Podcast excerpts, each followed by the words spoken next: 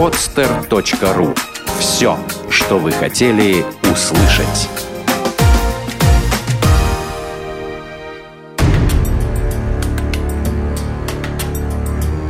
Андрей Шарков представляет «Антология Кидалова».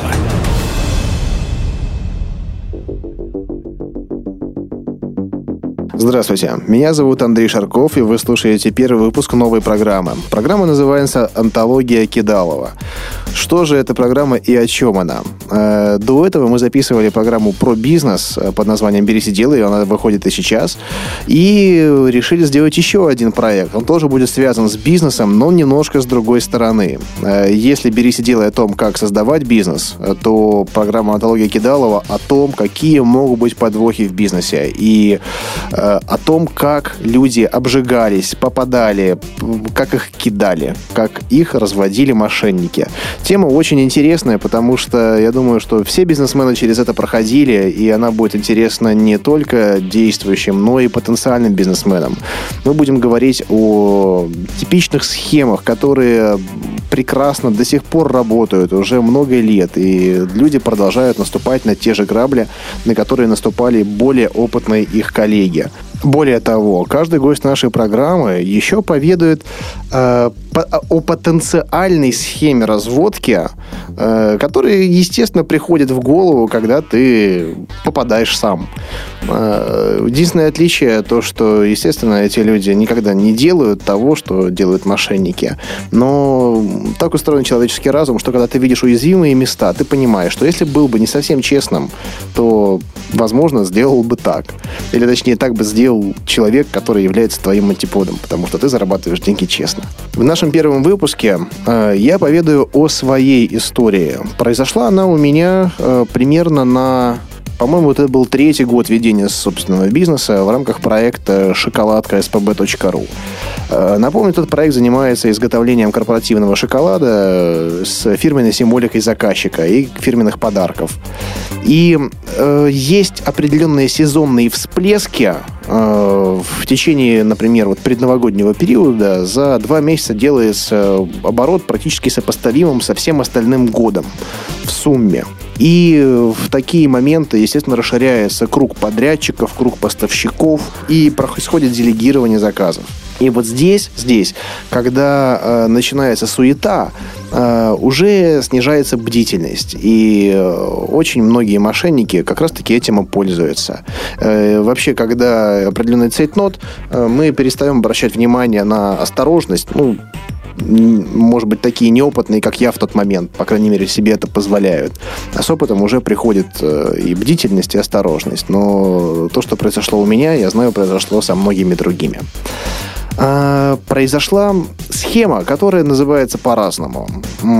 Кто-то называет ее правило третьей сделки или пятой сделки.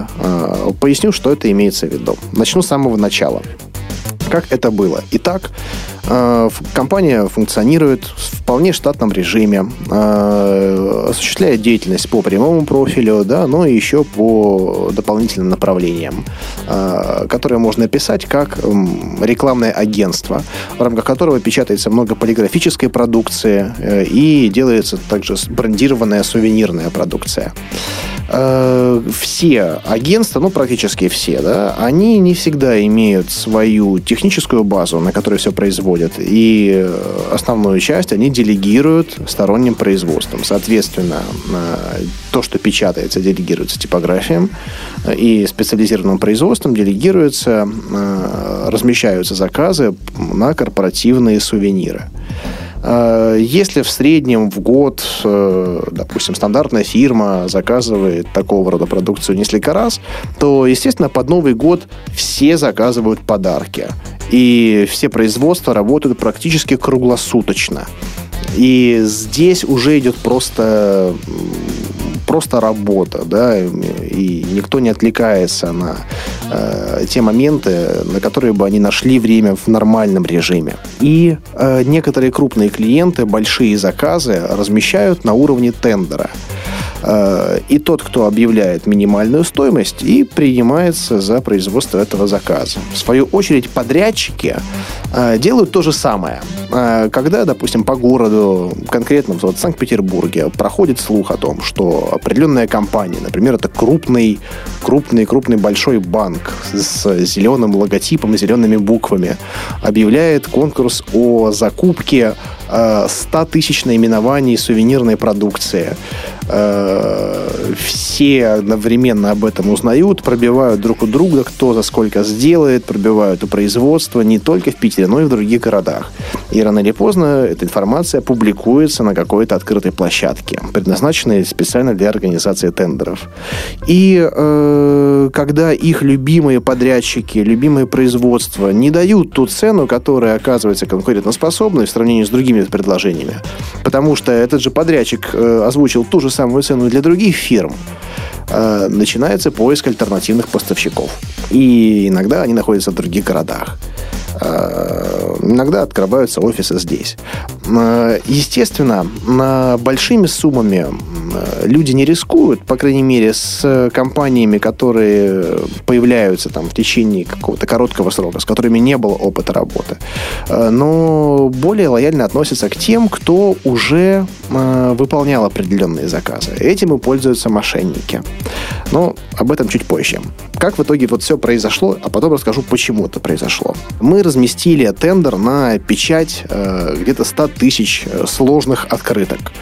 Э, все мои постоянные поставщики, производители э, дали ту цену, на которой бы я практически ничего не заработал. Да, буквально там какие-то копейки. Но и тут вдруг появляется э, один подрядчик, услугами которого я пользовался в, несколько раз в течение года э, на меньших тиражах, но которые давали просто феноменально низкую цену, практически на грани себестоимости. Э, было непонятно даже, на чем они зарабатывают. Э, эта компания, она появляется всегда вот в такой вот подходящий момент, когда тебе что-то очень нужно, и э, конкурентов, их предложений практически нет. С этой компанией мы сработали, например, в августе, в сентябре и в октябре. А вот этот большой заказ поступил в декабре, где важно было бы не, не только качество, не только э, цена, но и, и оперативные сроки. Иногда даже зачастую, просто озвучивая э, приемлемый срок, компания вот выигрывает такой тендер, даже если цена у нее абсолютно стандартная в сравнении с другими, где один-два дня срока являются решающим моментом. Ну вот, э, в этой компании мы заказали пару тиражов, э, пару тиражей, э, которые были вполне успешно выполнены и сданы в срок. И очень достойного качества.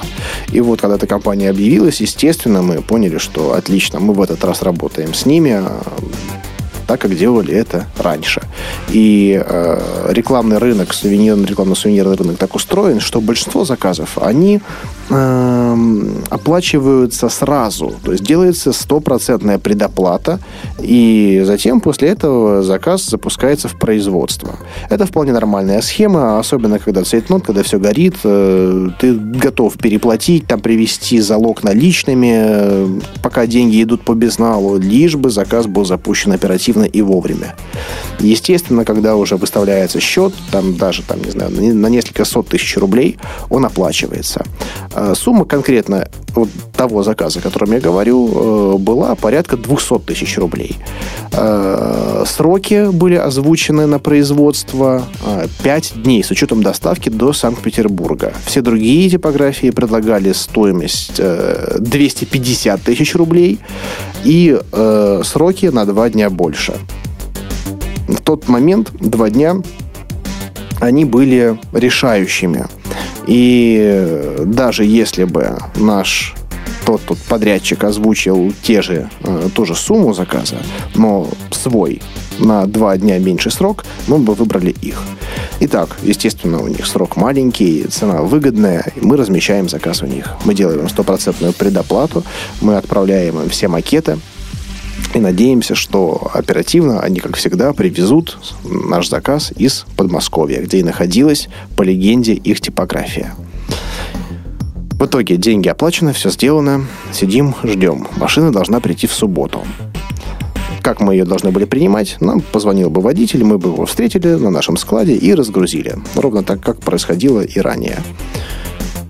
И наступает утро субботнего дня, примерно одиннадцать часов, машина должна подойти к двенадцати. Есть телефоны менеджеров московских, которых никто в глаза никогда не видел. Общались только по телефону, как, в принципе, общаются на рекламном рынке большинство подрядчиков и заказчиков и клиентов.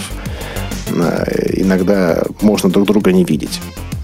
И вот, мы звоним менеджеру, менеджер снимает трубку, говорит, да-да-да, машина подъезжает, она где-то там находится там, в ста-двухстах километрах от Петербурга, водитель вам позвонит, ждите его звонка, сидим, ждем, сидим, ждем. На всякий случай, вот, вот что-то у меня, не знаю, ёкнуло, и я позвонил, пробил у своих более близких и постоянных производств, с которыми есть личное общение, которые вот находятся у нас в городе.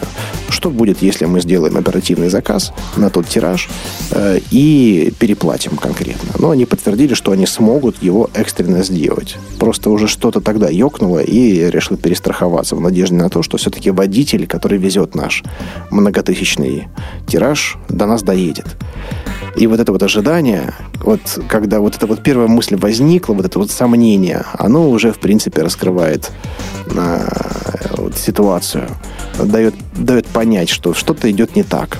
Когда нет звонка час, нет звонка два, ты звонишь менеджерам, менеджеры трубку снимают уже через раз, и потом, когда уже практически шесть-семь часов вечера, менеджеры перестают снимать трубку, звонка водителя нет, и ты понимаешь, что тебя кинули.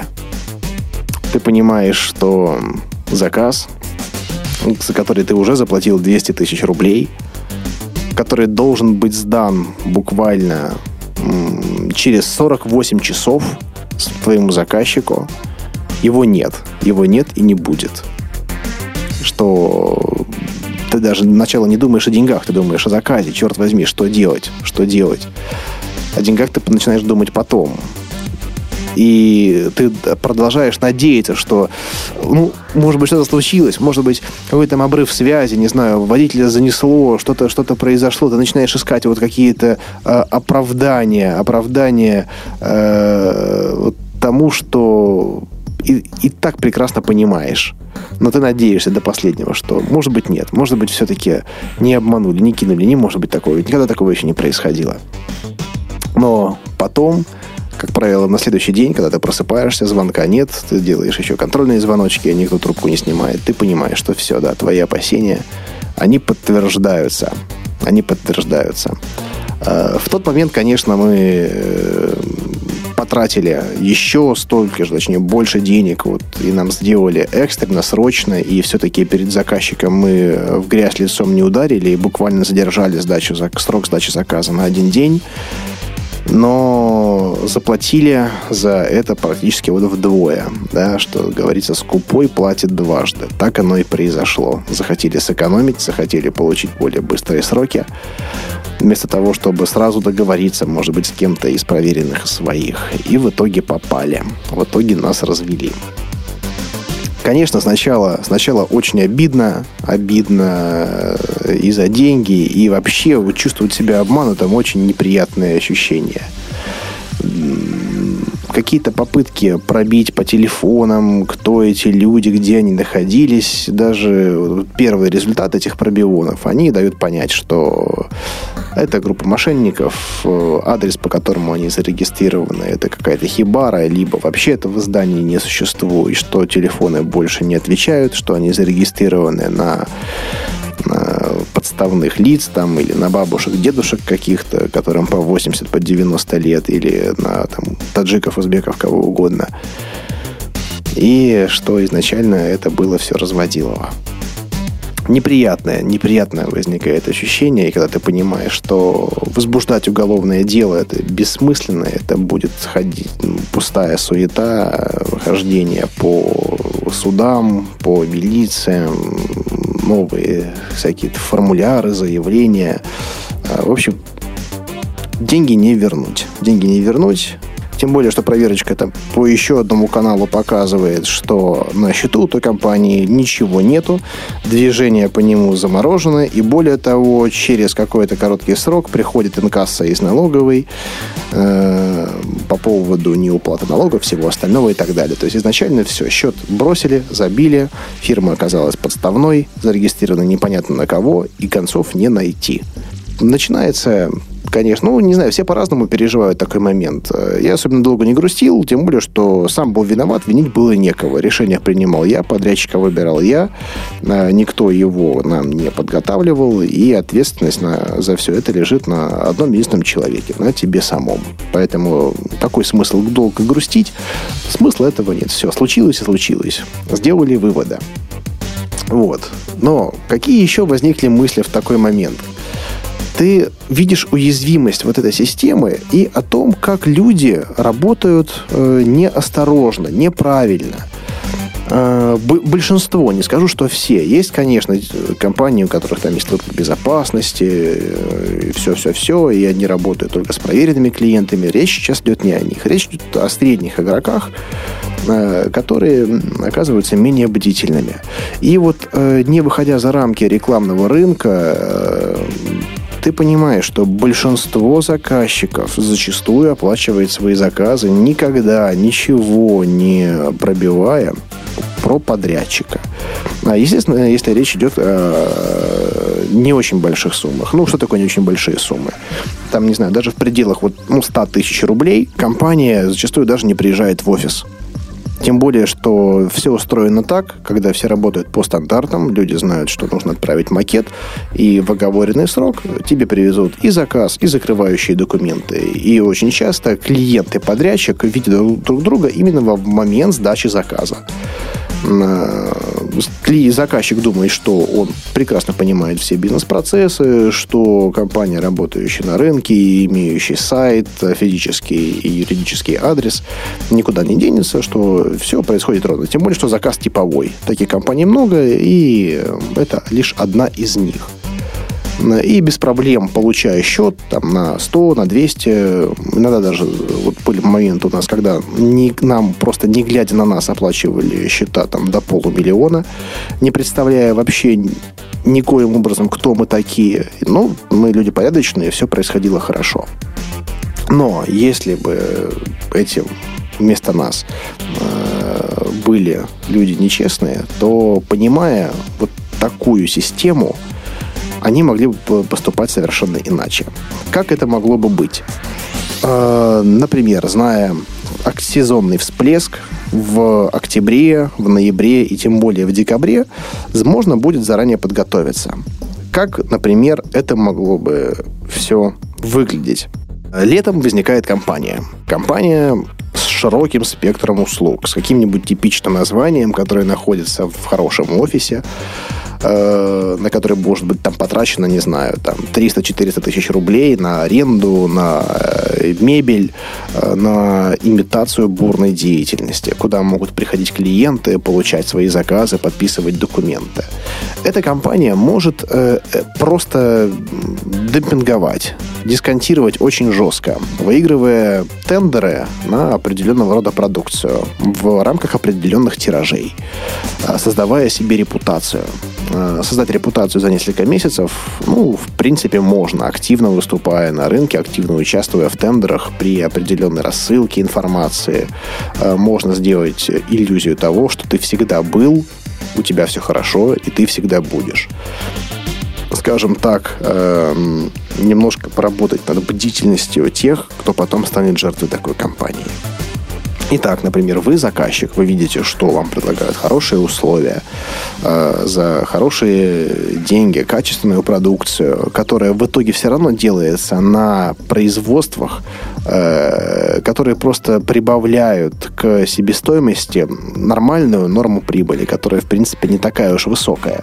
Просто компания-мошенник, она не прибавляет ничего, она отдает по себестоимости, все равно производя на, нормальной, на производствах нормальной компании. это сделать очень как бы несложно. И зачастую рекламные агентства предлагают цены на определенные категории товаров ниже, чем сам производитель. Получив статус вот такого партнера, дилера или там, не знаю, статусного агентства, это можно делать. Это можно делать. И если вы заказали раз, заказали два, три, четыре, то как бы все хорошо. Компания мошенник, тем не менее, ничего не зарабатывает, но и ничего не теряет. Ее расходы – это исключительно вложение в офис, в какую-то рекламу, в оборудование. В принципе, даже на этом можно там, части- частично заработать, прибавляя там, небольшой процент к себестоимости тех заказов, которые делаются. Итак, вы работаете, все хорошо, все устраивает. Вы уже понимаете, что когда наступит сезон, вы, конечно же, продолжите работу с этой компанией. Но и даже будете ее рекомендовать кому-то. И, может быть, иногда даже заключите с ней заранее договор о том, что для вас цены останутся фиксированными даже в период самого горячего сезона. И а, наступает вот тот самый горячий сезон. Вы начинаете делать заказы. Вы начинаете делать их в больших объемах. Это делают другие точно так же. Э, иногда вы, в принципе, допустим, какие-то совсем срочные вы их получаете, но наступает определенный момент, когда вы заказываете много на самый главный праздник. Заказываете на филиальную сеть вот какого-то крупного мобильного оператора или, опять же, того же банка, или много банков, и понимаете, что вы выиграете на объем еще больше, тем более, что если вам озвучивают хорошие сроки, хорошие цены, также делают и другие компании. И вот ради всего этого и создается то самое агентство. Оно ждет этого момента. Ради этого момента они делали, работали, вкладывали деньги те, все те месяцы, которые создавали себе репутацию. И вот когда сумма оплаченных заказов становится критической, и они понимают, что все, дальше уже заказов больше не будет, именно в этот момент они сворачивают технику, и исчезают. А иногда даже этого не сворачивают. И все. Иногда даже происходит так, что наемный персонал в таких компаниях не в курсе того, что происходит. Да? Достаточно того, что два или три человека, ну, в зависимости от масштаба, конечно, иногда и один человек, который имеет доступ к э, финансовым операциям, в курсе либо задумал сам все это дело. В таком случае они просто подставляют даже тех людей, которых наняли на работу, и, может быть, даже которым остаются должны деньги за несколько месяцев. Так бывает, что в период сезона компании, не снижая ликвидности, поднакапливают задолженность по зарплатам, а потом ее выплачивают. Естественно, сотрудники ожидают увидеть бонусы, но оказываются подставленными этими самыми людьми без бонусов, без денег, без всего. А те, кто организовал, просто обналичивают эти средства и исчезают в неизвестном направлении. Я слышал даже, что иногда э, в Россию приезжают люди, имеющие иностранное гражданство, чтобы провернуть такие схемы. Делают это в разных городах. Сначала они делают это в небольших городах, ну, как минимум, хотя бы ну, миллионника, как небольших. И э, затем, когда им нужно уже вот сыграть последнюю финальную игру, они приезжают в Москву, в Питер, иногда делают это одновременно. Иногда выступают как э, глобальный оператор, имеющий филиальную, псевдофилиальную сеть. Не знаю, конечно, о судьбе этих людей ни разу мне не было известно о том, что с ними было, нашел ли их кто-нибудь когда-нибудь. Но, скорее всего, они просто оседают в тех местах, гражданство которого они имеют. Их в лицо никто не знает, кроме тех сотрудников, которых они нанимали. Зачастую, э, на самом деле, они даже и это делают через э, наемных людей. И только один или два человека видели в лицо организатора всего этого процесса. Вот такая вот история бывает, случается на рекламном рынке. Возможно, и на других рынках тоже. Я лично сам пострадал от этого. Что изменилось в моей деятельности? Ну, что изменилось? Я стараюсь более серьезно и э, тщательно подходить к выбору подрядчиков, не, не работаю с компаниями, о которых мне ничего не известно, о которых мне никто ничего не может говорить, тем более, если они находятся в другом городе. Если есть возможность, приедьте в офис. Если есть возможность, узнайте что-нибудь об этой компании. Пообщайтесь с ее клиентами. Если они работают честно, они э, дадут без проблем контакты этих клиентов. По возможности не стоит э, делать стопроцентную предоплату. Если возможно, обойтись без этого. Обходитесь без этого. Оплата по факту, либо частичная. Возможно, есть какие-то варианты подстраховки сделок, э, то надо это использовать. Ну, вот. Таких, конечно, вот, компаний, их очень немного, и нарваться на них, это нужно еще постараться, но, тем не менее, они пока не исчезли. Они есть и, возможно, в ближайшее время будут. Возможно, эта история кому-то поможет, и э, вот, он не повторит ту ошибку, которую сделал я, э, и будет настороженно воспринимать супервыгодные предложения и делать это даже тогда, когда они срабатывают. Имейте в виду, что когда вы работаете с кем-то постоянно, вы теряете бдительность, вы начинаете верить, доверять, и что-то вы начинаете делать уже на автомате. Всегда нужно держать руку на пульсе и понимать, в любой момент это может произойти. Поэтому, друзья, работайте осторожно, но без фанатизма. Без доверия все равно тоже не бывает нормальных отношений. Просто надо делать это качественно, грамотно и продуманно. В следующий раз у нас будет гость с другой историей, из другой отрасли. Также, если э, с вами случалось что-то подобное, вы можете стать гостем нашей программы. Истории, которые помогут обезопасить бизнес ваших коллег, ваших друзей, нам очень интересны. Всегда важно понимать, что если вы хотите заработать деньги честно, да, своим трудом, то, к сожалению, всегда есть те, которые хотят у вас их отнять. Поживиться плодами ваших трудов. И, к сожалению, таких людей достаточно немало. С ними нужно бороться. По крайней мере, нужно знать способы и инструменты, которыми они пользуются для того, чтобы облапошить честных людей. Если мы будем это знать, мы будем немножко сильнее, немножко подготовленнее. И не дадим возможность распространяться тому злу, которое, к сожалению, всегда нас окружает. Поэтому давайте работать честно и делиться друг с другом опытом, который поможет нам стать сильнее. С вами был Андрей Шарков, программа «Антология Кидалова». Встретимся с вами на подстер точка ру. Удачи вам и до встречи. Будьте осторожны. «Антология Кидалова». Авторский проект Андрея Шаркова. Сделано на подстер точка ру. Скачать другие выпуски подкаста вы можете на подстер точка ру.